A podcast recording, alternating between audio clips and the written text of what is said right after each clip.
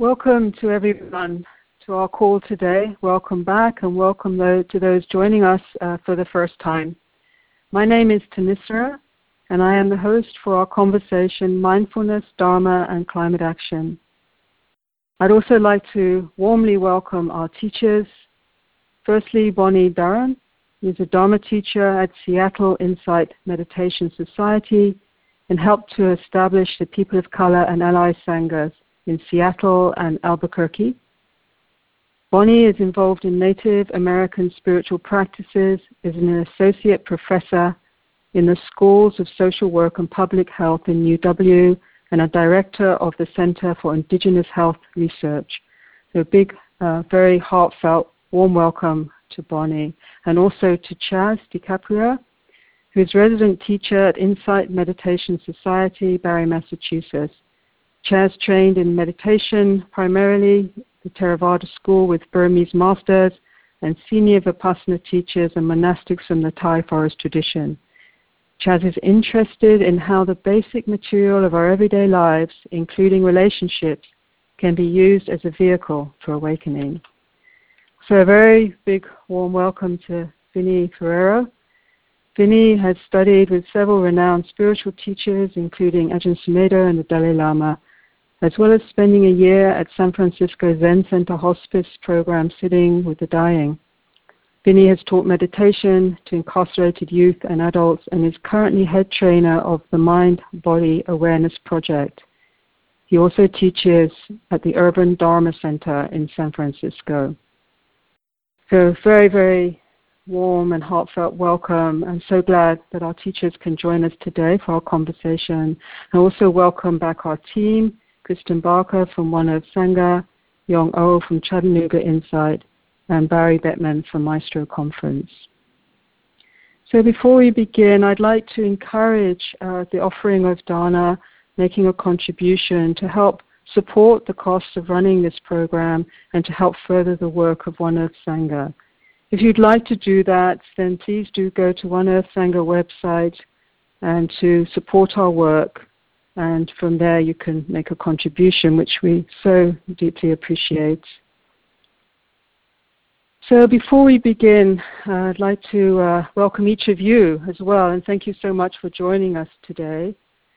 And uh, let's just take a, a, breath together and to really feel ourselves in our bodies as we breathe deeply.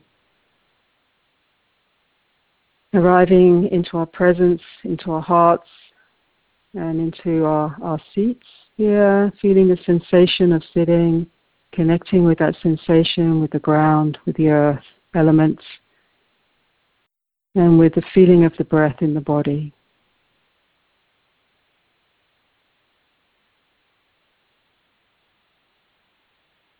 This week, Lou, the co founder of One Earth Sangha and the science advisor for our conversation, who you've heard during the last presentation, is on retreat so I'd like to take his slot to address a question asked by several of you regards advocating a plant-based diet.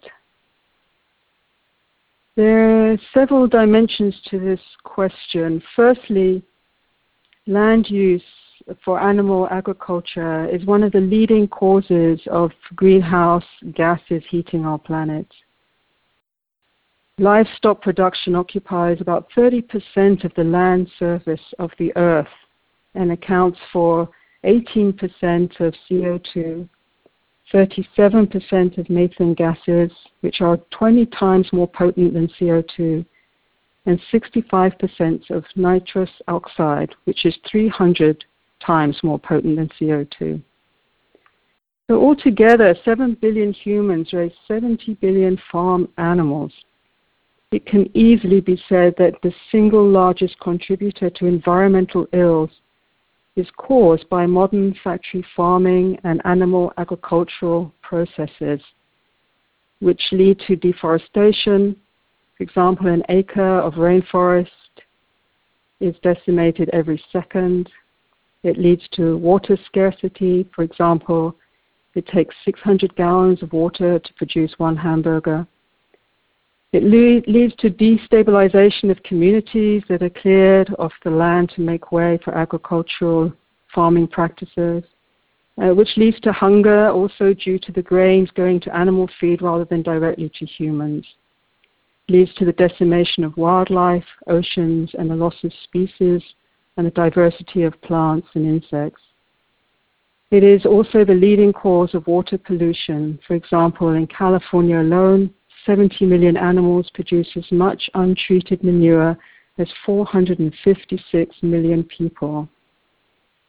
Also, on a humane and compassionate level, and in accordance with our first precept to refrain from taking life, it is an act of ethics and compassion to be aware of the horrific practices now involved in the production of meat and animal based products.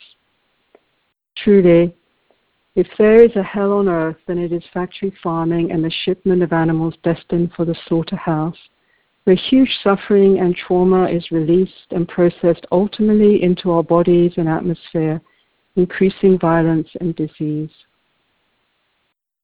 As we awaken, we become acutely aware of our interconnection with all beings, which means we become more sensitive to the suffering and rights of others, which includes the animal kingdom, and our need, therefore, to act accordingly. It is in this regard that it is important that we consider reducing our reliance on animal based products. Today, I am so really deeply grateful to have our wonderful teachers who are with us today focusing on this theme of connection and interconnection. And so it's with a great pleasure that I welcome Bonnie uh, to speak with us first. Uh, Bonnie, uh, welcome to you, and thank you so much for being with us today. Thank you, Thanissara, and uh, everyone who's on the call. Thank you so much for this invitation to uh, speak about this today. So, as a um, person who works in Indian country, and uh, which by that I mean in indigenous communities, and as a Buddhist, I think both of these perspectives can um, understand the um, you know the the truth of climate change as a natural outcome of colonization. Uh, and I want to explore that a little bit on this call right now. Um, one way to think about uh, the three root poisons of greed, hatred, and delusion that the Buddha and other of our teachers talk so eloquently about is as a process of colonization. They colon- colonize our heart and mind, and they manifest as, uh, you know, greed manifests as this just unending craving that we have for anything that will be permanent and provide us some sense of contentment and well-being. Uh, greed, hatred, and delusion manifest as uh, conceit, where we, you know, have thoughts that we're better than or worse than or the same as, and the sense of self forever has us creating ourself, you know, a, a, uh, identity for ourselves. And delusion, you know, which I, in my understanding, is the root of all of these, is us, you know, not understanding our interconnectedness and us um, experiencing ourselves as a separate human being. And in my uh, life, I have taken the Eightfold Path and mindfulness as the medicine for these afflictions. Uh, one of my colleagues in the Indian country who teaches mindfulness, uh, Dr. Michael Yellow Bird, calls mindfulness neuro decolonization. uh, and I know next week we'll be uh, on these call. We'll we'll have the benefit of listening to Dr. David Loy. He has a wonderful conceptualization of the three root poisons uh, on a grander scale. That the three root poisons colonize our uh, economic system, our political and governance system, and our knowledge development system. And uh, it's a um, dualistic uh, error to think that we don't need to work on decolonizing these levels as well. Uh, one way that delusion is manifest in a larger context is uh, not understanding that there are more than one, ways, uh, one way of knowing things in Indian country, you know, we really do believe that uh, going back or including indigenous ecological knowledge is one way to think about um, one way to think about uh, you know a, a very important and cogent and wisdom informed approach to climate justice. And uh, some ecological knowledge is very similar to Western linear conceptual science, but it's also very deeply rooted in what we understand to be intuitive awareness. You know, we all have two knowledge systems. We have a knowledge system of intuitive awareness that I believe, or the way I talk about it, mindfulness is the data gathering system for our knowledge, uh, our knowledge system of intuitive awareness, seeing things very directly beyond concepts. And then, of course, we all have our Western linear conceptual science, uh, conceptual way of looking at things, which is not inherently bad. It's just inherently, you know, limited. Um, greed is manifest in our larger, our larger social context in our economic system that promotes unchecked accumulation as an uh, antidote to our suffering. And you know, I'm sure none of us have ever acquired anything that you know uh, that gave us a sense of contentment beyond never wanting anything again. And then in the, in the larger social context, hatred is manifest in our uh, polarized political system. People just can't seem to get things done, at least in the United States right now and uh, hatred is manifest in our war industrial complex as it applies to you know other countries and other people. But uh, in my view, the Buddha Dharma is the medicine for this suffering.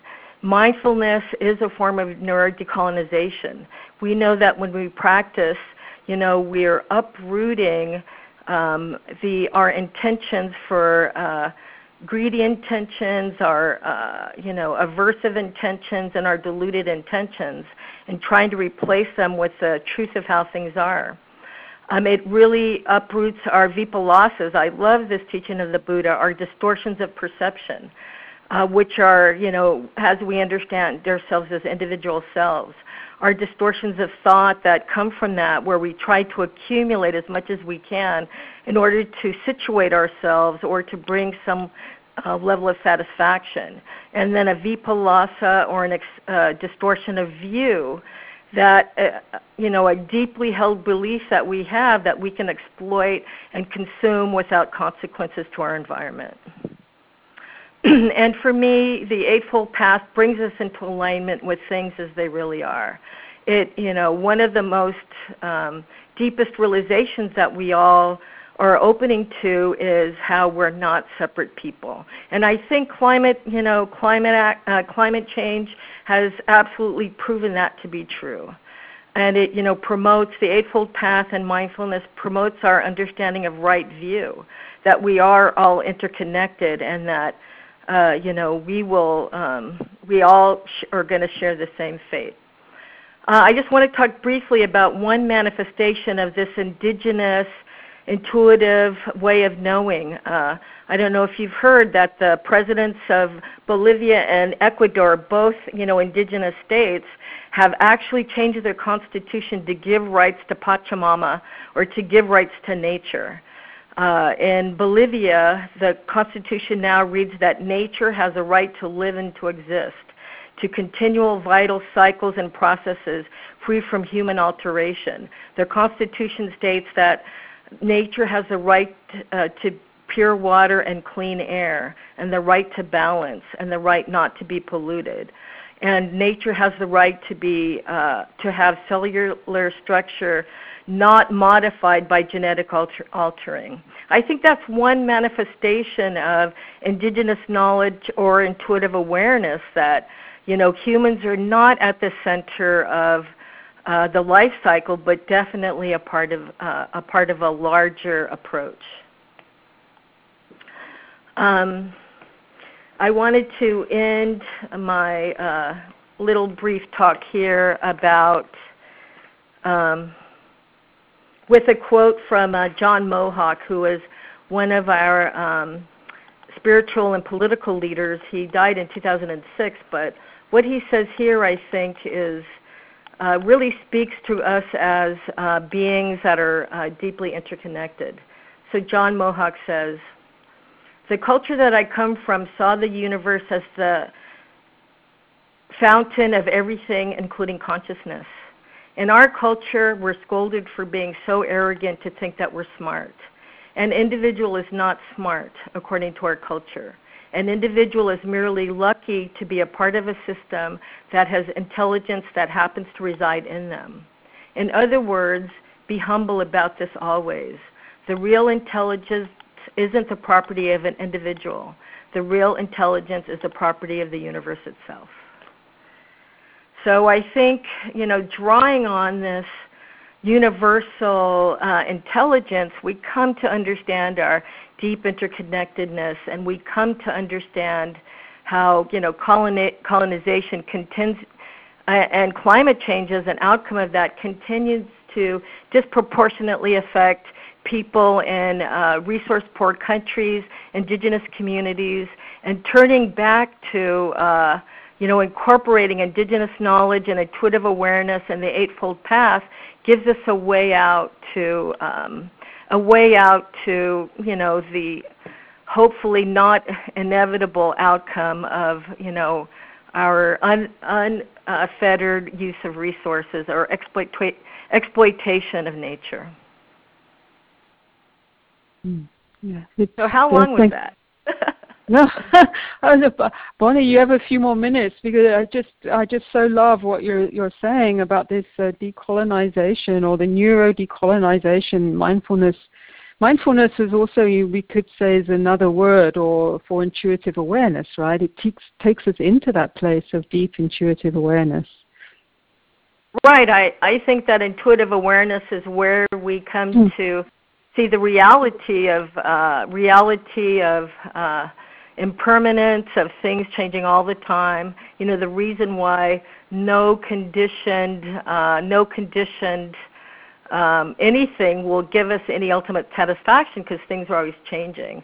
Intuitive awareness is where we see the truth of uh, of dukkha, of you know just the unsatisfactoriness of any conditioned experience, and it's where we uh, you know open to and have a deep realization of our own interconnectedness.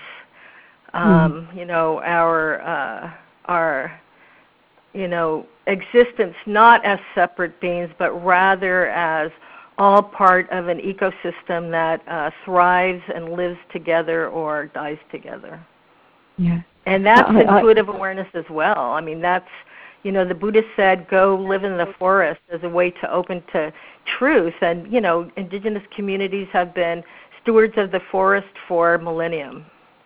Yeah, I, I feel, uh, thank you so much, Joyce. I really feel this movement of humility. We need to be more humble to move out of this linear uh, paradigm that we're in of the Western um, knowledge in a way to really uh, take a humble journey into the, the, First Nation peoples, indigenous peoples, and the deep wisdom that they've held about the earth and reality for millennia.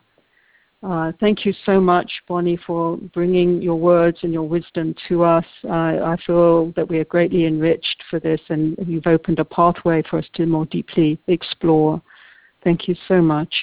Um, yes, beautiful. So, uh, Chas uh, I'd like to welcome Chas from Insight Meditation Society, a very venerable institution supporting the practice of mindfulness awareness and meditation for many, many years. Chas, thank you so much for being with us today, and if I may invite you to, to share your thoughts on this very pressing uh, issue of uh, entering the, our times of climate emergency uh, from the place of the Dharma.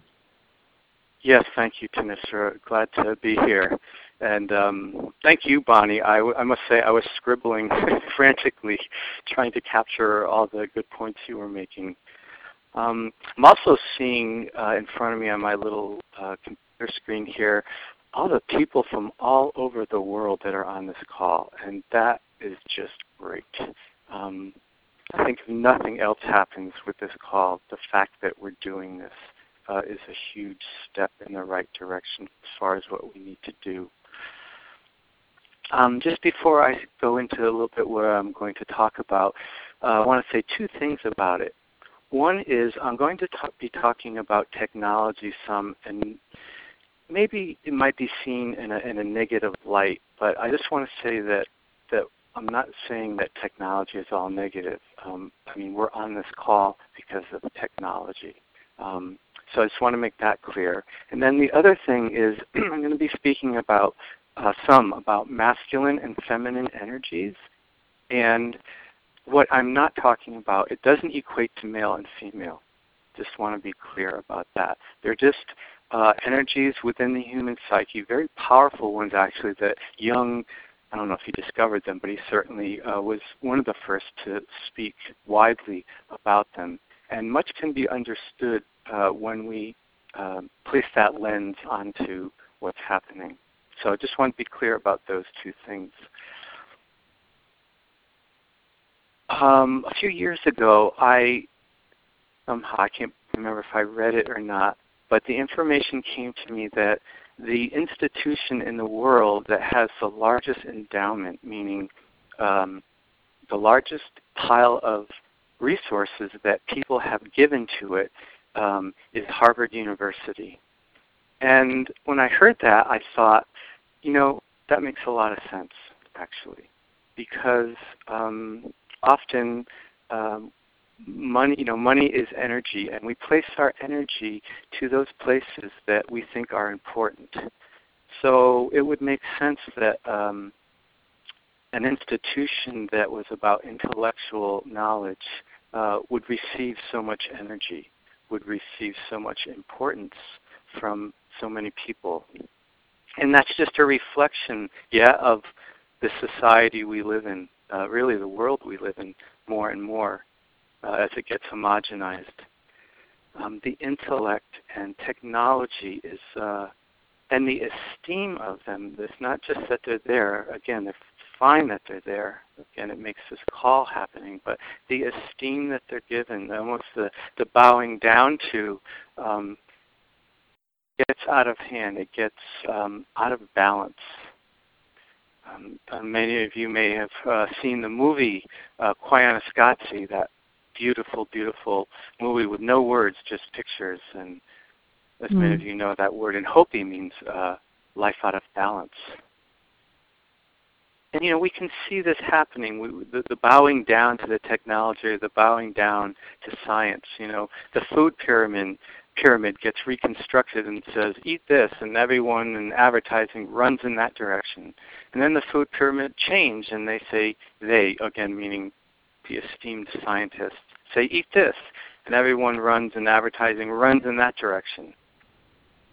The sense of, of, of just giving our power over to what is uh, based in science and technology.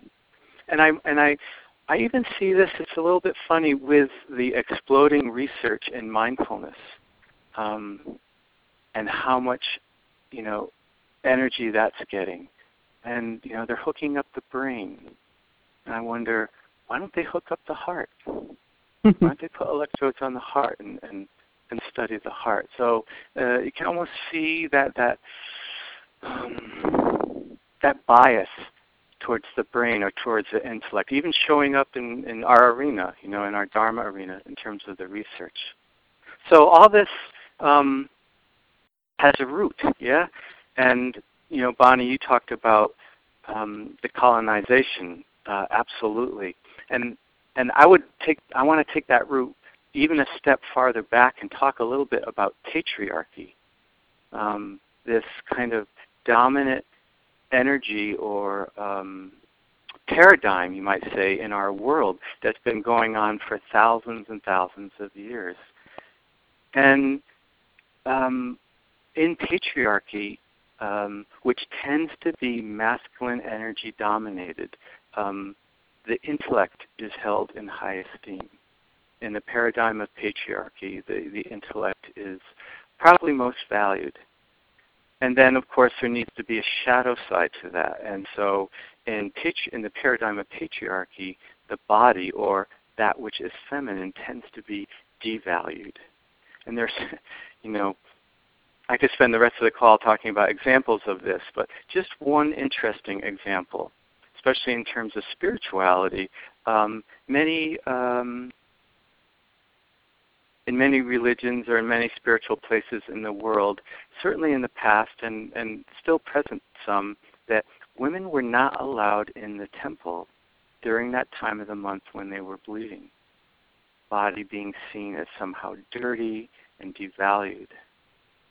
So this is this is powerful, deep, insidious kind of messaging that you know we all inherit, whether we know it or like it. It just it's just something that we inherit.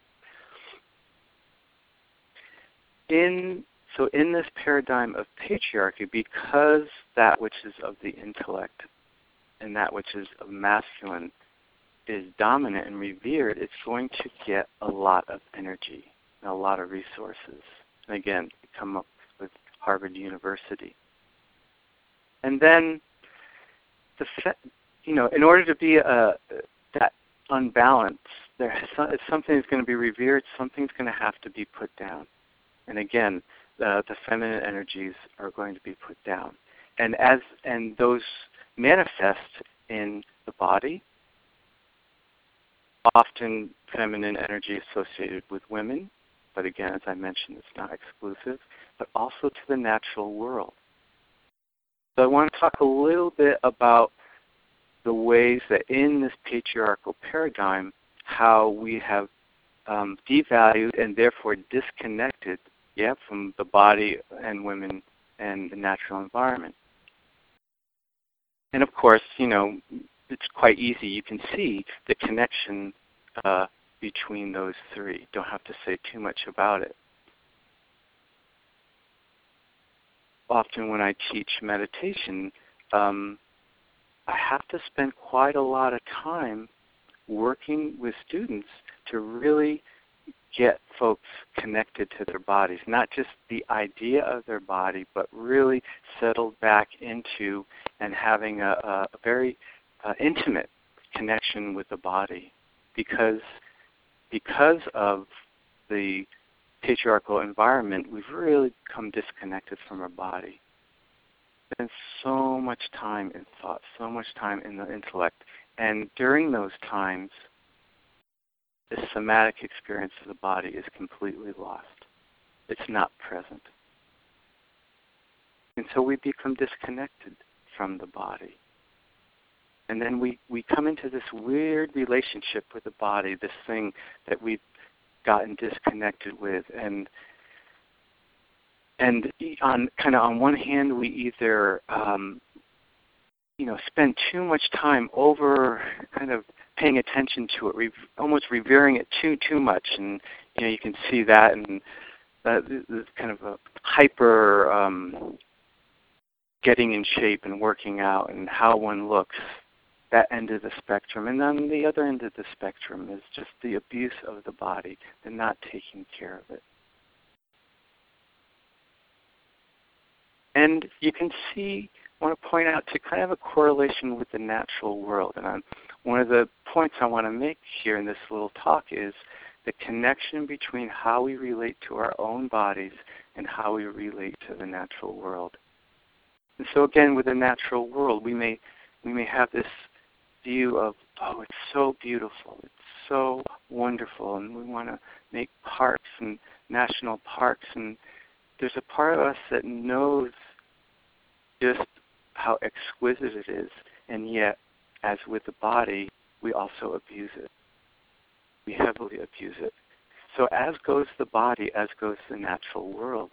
And what we are disconnected from becomes much easier to harm. If we are standing next to another human being and we are upset with them, it's much more difficult to be really mean to them than it is when we're in our car and someone cuts us off and there are, there's space and steel and glass between them and the, the level of, of violence that can come out of us given that lack of connection. What we're not connected to becomes much easier to harm. Mm. And, you know, when I, I'm using body and nature as two different words, but sometimes I like to say small body, big body. It just come, become disconnected from body, and therefore, based on everything that Bonnie was talking about, based on what we know about greed, hatred, and delusion, then those three defilements then run rampant based on that disconnection. Mm. One of the reasons I, I, you know, I said, gee, if nothing else happens with this call, um, it would be a good thing because part of part of addressing climate change is about us connecting, about us coming together. And just by being together in this call, where we are on one level, we're in relationship. But yeah, we have to start all our Dharma practice starts with ourselves. And then, you know, we take it into the, the wider world. So starting with ourselves and starting with connecting with our bodies is just so key. In the Satipatthana Sutta, the four foundations of mindfulness, the Buddha talks about mindfulness of body, which is the first foundation. And if you look at that sutta and the number of pages that that sutta takes up, um, the section on the body takes up more space and the Buddha has more words to say about than any of the other three foundations of mindfulness. Mm-hmm. So this connecting with the body, being mindful of it is just totally essential and it's a coming home that we really need to come come back to. Mm. And if we can do that, or as we do that, it's a natural connection. It's not like we have to do anything. The more we are connected to body, the more we are connected to body, to small body, to big body. That's beautiful. Uh, Chas, thank you so much, and thank you for bringing and weaving in from Bonnie, from her her, um, her wisdom, this uh, issue of the overarching uh, patriarchy and the impact on so deeply for all of us, whatever uh, gender or outside the gender binary, and um, bringing it back uh, to a place that we can begin with our own bodies. Thank yeah. you so much. Thank you. Yeah. Thank you. Okay.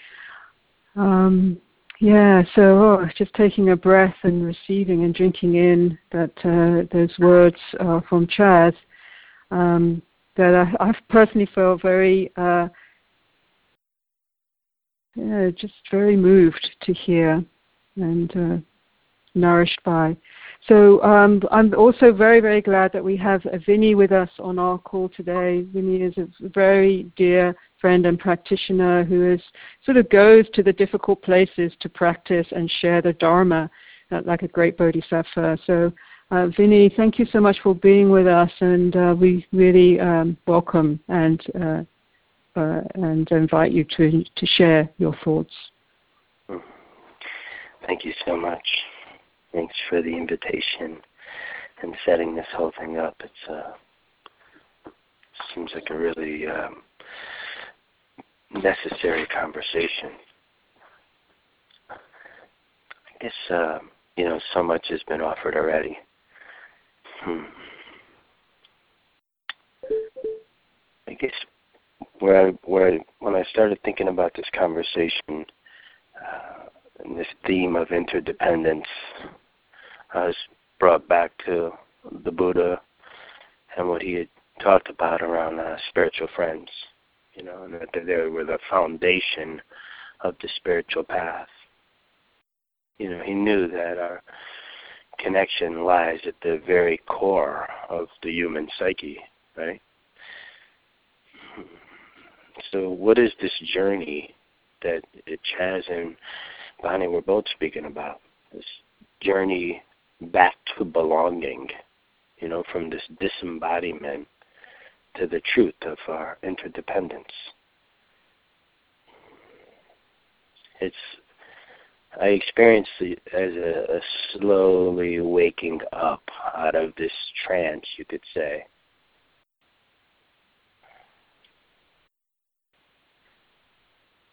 how do we wake up to this to the truth that we're living in an interconnected field You know, when we look at the response of the earth to everything that's been happening, you could say it's a, a lawful response to every to the stress that we've put on this planet. But I want to bring it back down to like a, a really personal level.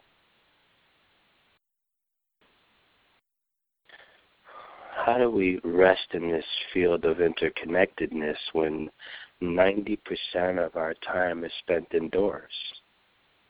You know, how do we, how can we love something that we're removed from or that we even ignore? This is uh, this feeling of disembodiment. If I'm not connected to me, how can I be connected to you or anything else? So I, I like what Chas was saying about how the practice has been readying us for this conversation. We know how to do this. So how do we get back in touch with this belonging? I guess the first place I go personally in my practice is like, okay, how is this just some kind of fun house of mirrors, you know? Uh, how can I see this in myself? Uh, what Bonnie was talking about around greed, hatred, and delusion. How do I see these energies in me?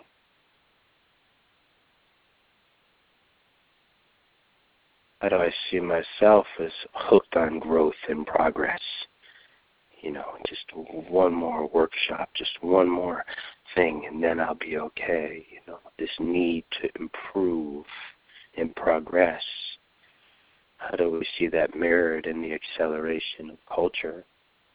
That everything needs to be better and faster and stronger.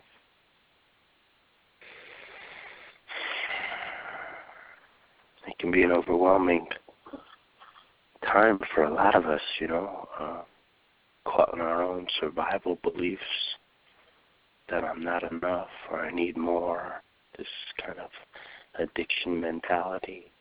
It's easy to be almost paralyzed into no response. So I see that in myself I know that uh, I can get so busy setting up a good base camp that I never get around to climbing the mountain because I don't know where to begin. Know, it seems so big.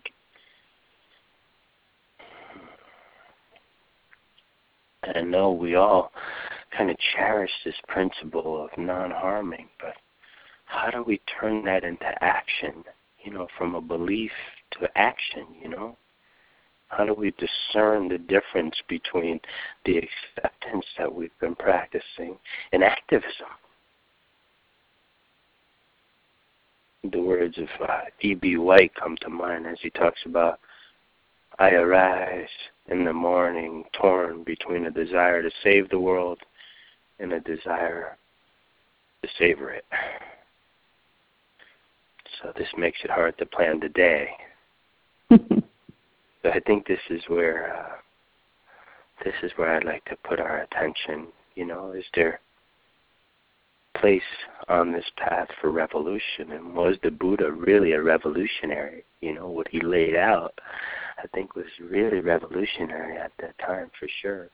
Even 2,600 years later, it seems like it's a pretty revolutionary path, as we say, against the stream. So I want to read a little bit from uh, a teacher that has taught many of us about reconnecting, and that's uh, just a paragraph by Joanna Macy. She writes, when we include the natural world in our identity, we're brought into a much, much larger story of who we are and what we are. Recognizing ourselves as part of the living body of the earth opens us to a greater source of strength. The expression at your age takes on a different meaning when we see ourselves as part of an amazing flow of life that started on this planet more than three and a half billion years ago. we come from an unbroken lineage that has survived through five mass extinctions.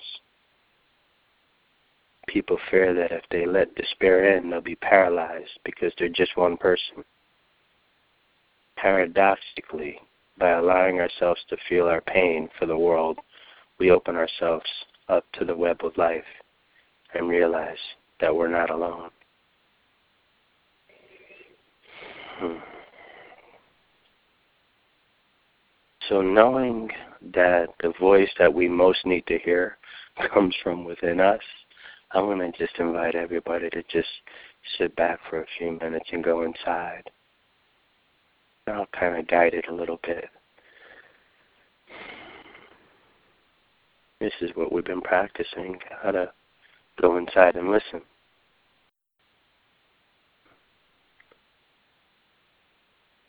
This willingness to turn toward and to stay present.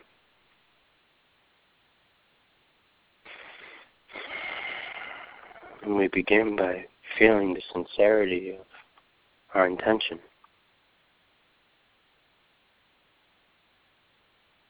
And sense the flavor of caring.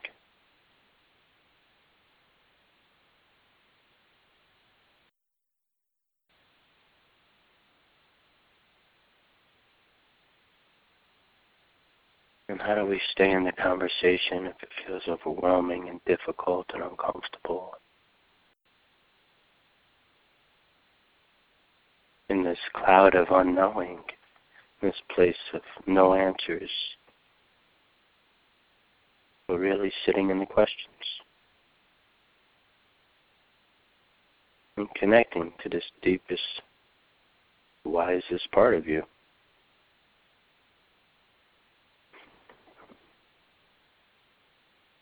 Connecting down into the body of the earth, like the Buddha plunging his hand into the earth. We allow our awareness to descend.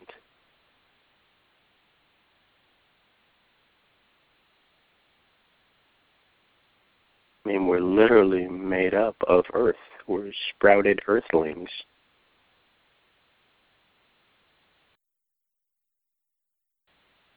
John Seed writes, I try to remember that it's not me trying to protect the rainforest. Rather, I am part of the rainforest protecting itself. I am the part of the rainforest recently emerged into human thinking.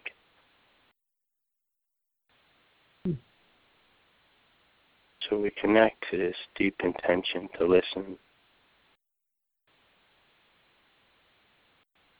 to whatever's alive.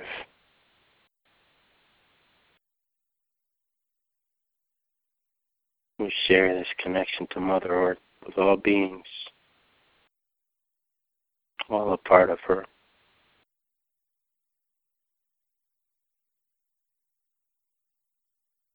And when we reconnect to this greater intelligence than our own, we realize we have the ability to give voice to her struggles.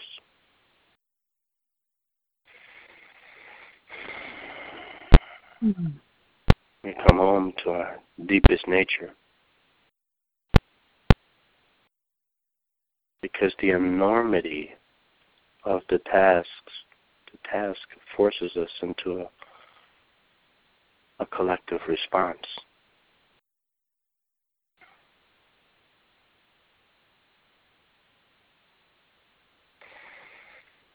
Each of us is a community. Each one of our bodies is a community of 70 trillion cells that work together.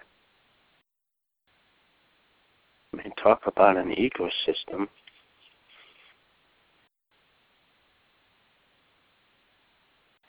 In a millisecond, our body has undergone 10 times more processes than there are stars in the universe. That's us. So we're already working together. Whether we know it or not, we can draw strength from this earth, from the planet, and from nature. Buddhadasa Bhikkhu puts it, what we are doing with this practice is giving back to nature that which we mistakenly appropriated as our own. So we hmm. know we didn't make this journey alone. You know, we're all standing on a lot of shoulders.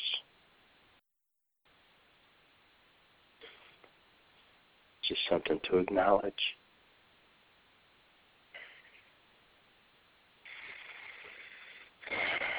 I'll end with the words of Rumi. We began as a mineral. We emerged into plant life and into the animal state, and then into being human. And always we have forgotten our former states, except in early spring when we slightly recall being green again. Humankind is being led along an evolving course through this migration of intelligences. And though we seem to be sleeping, there is an inner wakefulness that directs the dream and that will eventually startle us back to the truth of who we are.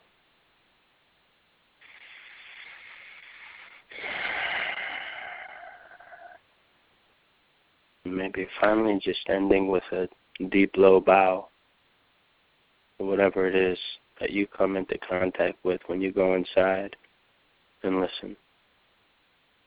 Inward and outward.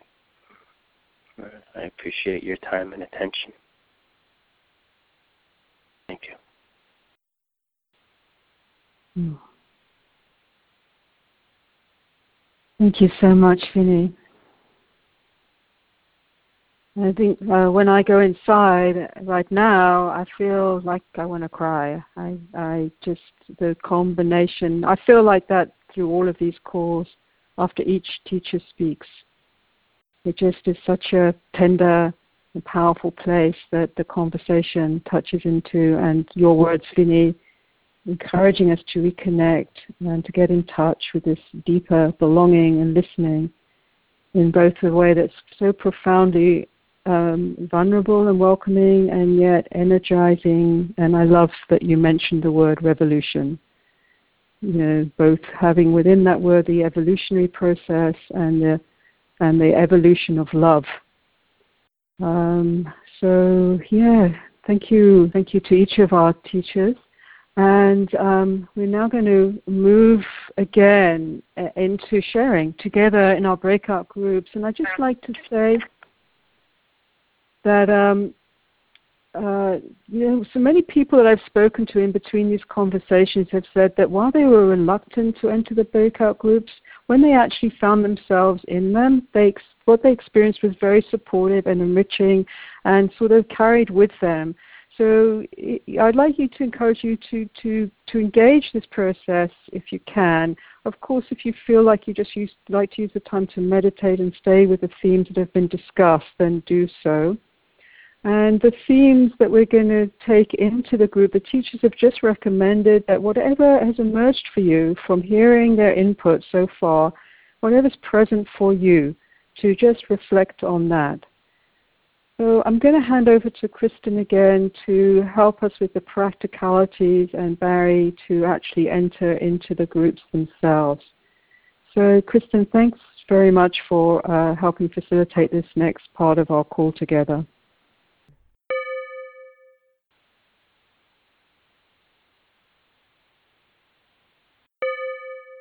Welcome back, everyone. We're all together here in one big Sangha conversation, and we'd like to hear from you in this full gathering. Anything that you'd like to share from the reflections in your breakout groups or on your meditation, feel free to ask questions. We want to hear what's alive for you. So press the number one on your phone keypad if you have something to share or ask.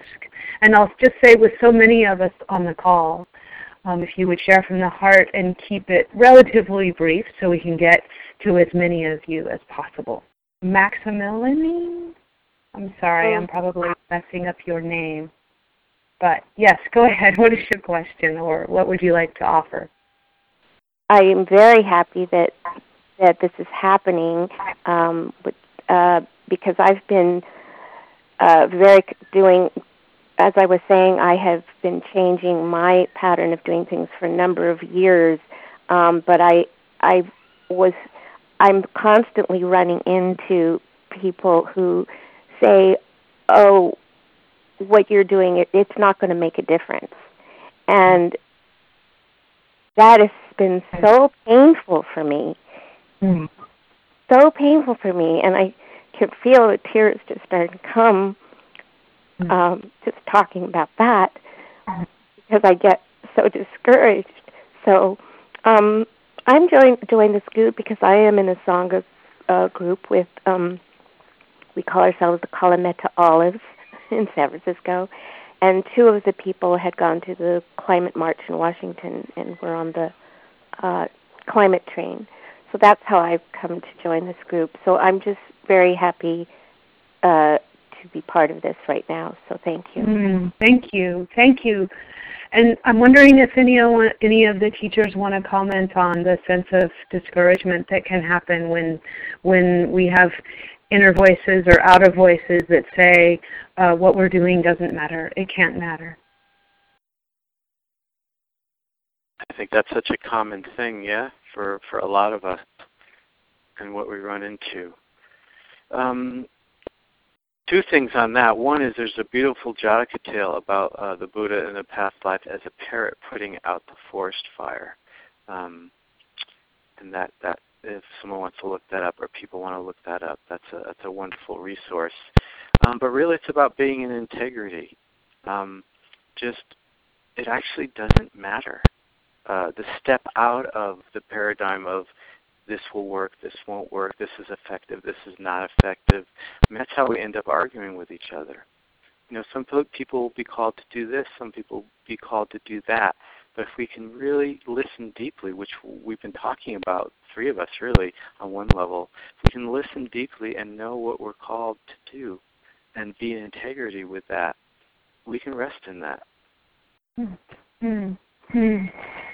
Thank you. That's great, Chas. Let's go. Um, how about Alex?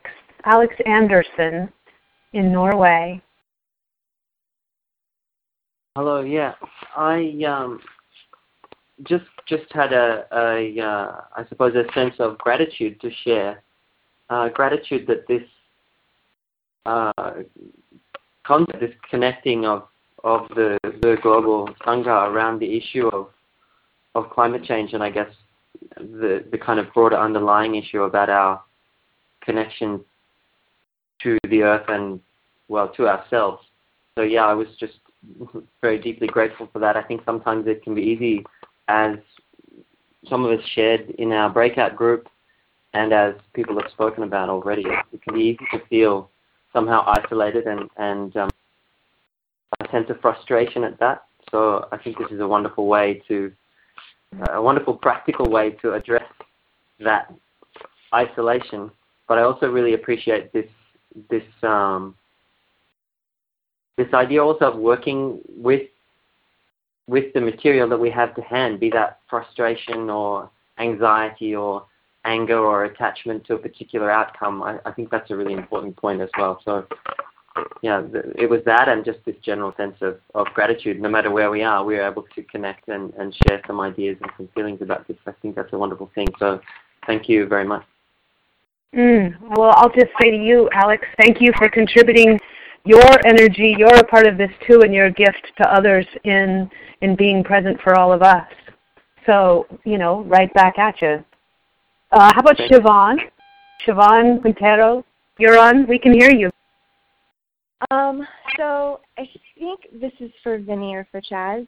Um, I know for myself, I'm I'm in the midst of creating a business for myself, and I feel a lot of tension between between building a business and trying to create a living and hopefully, well, like I feel stuck when I say successful, and then feeling the tension with that in in contrast um, are coupled with this bigger undertaking. Um, it feels to me like the place to start is just to feel where I'm at, but I would really, really love to hear some some thoughts from the teachers. I'm I'm happy to to talk with you. I'd just like to understand the question a bit more. Can you say a bit more of exactly what uh, you'd like to explore? Sure. Yeah. So um, the this place of tension between personal advancement, so to speak, like making a living, um, trying to be successful beyond just paying bills, and also at the same time trying to like I I feel stuck. It's like, well, should I not be doing that because I should just be trying to dedicate all my time and attention to this crisis and yet that's not realistic. Like I've got to pay bills. Um, so if you could just speak to like the struggle between personal accomplishment, achievement, need, and this greater reality that we seem to be in. Is that helpful? Yeah, totally. That uh, that helps me understand the distinctions you're making here. Yeah, I think we we do have a personal responsibility to uh, our own sustenance. You know, it's almost like when the Buddha was uh, kind of close to enlightenment. You know, and Mara visits yet again, saying, "Look, uh, you're gonna die, man. This is not gonna help anybody. Like, you know, you can actually do some help if you just make this kind of agreement with me." And uh, he kind of comes poised as almost disguised as compassion, right? So it's like, you know, we do have to take care of ourselves in order to do any kind of good work. That was the truth of that message in that moment, you know. So I I do believe in uh, being able to sustain ourselves so we can actually stay in the uh, the exploration and uh, continue to do our work in the world in whatever uh, way that manifests, right? So, what kind of work are you thinking about doing, or what kind of work do you do? Sure. Um, I have what I'm trying to build as a high end in home professional pet sitting business. Um, so it's yeah, it's that part of like personal advancement, um, and of course, well, I shouldn't say of course. For me, a bigger vision of it is wanting to do well financially, so that I can give more time and energy and have more visibility in my community to to really give to the causes that I care about a lot more and to speak to those causes. And yet, I still, I guess, wonder about my own greed and um, like myself, my my concern, and um, sort of the seduction of how I appear to others, or I don't know. I mean, there's just there's a lot wrapped up in it, I guess. Yeah, yeah, I totally hear that. Uh, yeah, I mean, I was I kind of talked a little bit about where does this line land in us between acceptance of what is mm-hmm. and active activism, right? So I think that kind of line runs through each one of us, where it's just like, okay, how do I most advance this conversation, uh, not only within myself, but like uh, how am I part of a, a larger whole? And uh, I, I really do feel like we get our answers when we sit down and listen deeply mm-hmm. to our to our own voice, you know, and that's kind of what I wanted to contribute to the conversation after Bonnie and Chas kind of laid out the landscape so well that I felt like, okay, well, the only thing that's left for me is to try to bring people back to the bodies and see, you know, these are really where our, our answers come from, the voice within. So I think we're all in this balancing act of how much are we building the world and how much are we how much are we tending to this inner life. So I don't know what to say beyond the, this this balancing act is super normal for all of us, and uh, it seems like if you keep connecting to this intention that you have, this beautiful intention to even speak up or be on this call or trying to balance this uh, these two energies, uh, I, I feel like you're in good hands. Does that make sense, Siobhan? That was perfect. That was great. Yeah. Thank you. Yeah, thank you. Hey, well, um, thank you so much there for for the participation from everyone. We have to uh, move into um, wrapping up our conversation today. Uh, and again, I'd really like to thank each of the teachers uh, for your contribution. And I know that all of the teachers that come into our call, they spend a lot of time talking together, going deeply into their own practice and process so that they can present these little vignettes of um, empowered and um, deeply embodied uh, communications that I hope will also lead us on to our own conversations and to our further inquiry and, and, and uh, exploration. It's not just about being fed the answers, but also each of us picking up our power to do what we can and to explore these territories. So um, next week we are very excited to have, this will be our final conversation next week. There will, uh, just to also give you the heads up, there's a time change happening in the USA, maybe in other countries as well. So look up in your region for that. Next week we have Bhikkhu Bodhi, uh, Ayya Santussika Bhikkhuni, Ayya Santacitta Bhikkhuni, and Dr. David Loy joining us to talk about bringing all of this into action. And just to also say, beyond the ending of this series, Earth Sangha will be hosting more calls. And so it's not going to end here. This is just the beginning of our ongoing engagement together. So uh, again, uh, join us uh, next week. And just to bring us into the finishing of our com- really beautiful and profound conversation this week, I'm going to in- invite Bonnie to uh, share blessings and in a very prayerful way uh, uh, with us all and for us all. Thank you so much, Bonnie. okay, so coming back to our bodies, as Chas so beautifully, Chas and Vinny so beautifully outlined, just to be in this moment. I think it's the uh, Mangala Sutta that tells us, regardless of how we felt about this hour and a half we spent together, it's conductive of blessings. And what we want to do is gather all of those blessings all of those positive en- energies of practicing the Dharma together in this last hour and a half and offer offer this merit out to all of our relatives in all directions. May the positive energies of our practice be dedicated to the happy, happiness, well being, and awakening of all our relatives the two legged, the four legged, all of our winged relatives, and all the finned ones, and even the creepy crawlers. May they all benefit from our practice. Special mention of all of our animal relatives who suffer so much, as Thanissara said earlier, how they're treated despicably by by the industry.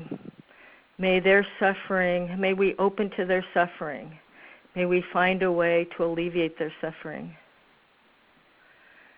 So, dedicating this merit to all of our relatives close to us and far away, all of the people who we might even blame for this, throwing no one out of our hearts, understanding that the root of their greed, hatred, and delusion is our greed, hatred, and delusion. So, dedicating the merit to them as well. May they open to the reality of things as they are. Aho. Aho. Thank you. Thank you so much, Bonnie.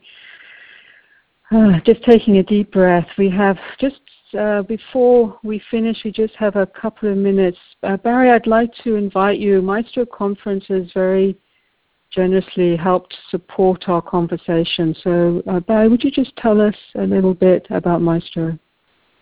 Uh, sure, Thanissara. Thank you, and thanks thanks to the speakers and all the participation. Beautiful today. The Maestro Conference provides leading industry teleconference features that allows for conversations like what you're hearing here today. So if you'd like to receive some information about Maestro Conference, simply press 1 on your telephone keypad. Maestro will send you a gentle email about some of the features and benefits of the service, including a free trial period if this is of interest to you. So again, if you're interested, just press 1 on your keypad. Okay, thank you, Nithara. Thank you, Barry. And again, thank you to everyone, to our teachers, to our team. And may each of us take everything that we've been listening to, everything that we're with, everything that we're practicing with. May we take this into our hearts, into our bodies, into our lives, and into the world around us for the benefit of all beings. Thank you so much. See you next week. Bye bye now. Thank you for listening. To learn how you can support the teachers and Dharma Seed, please visit dharmaseed.org slash donate.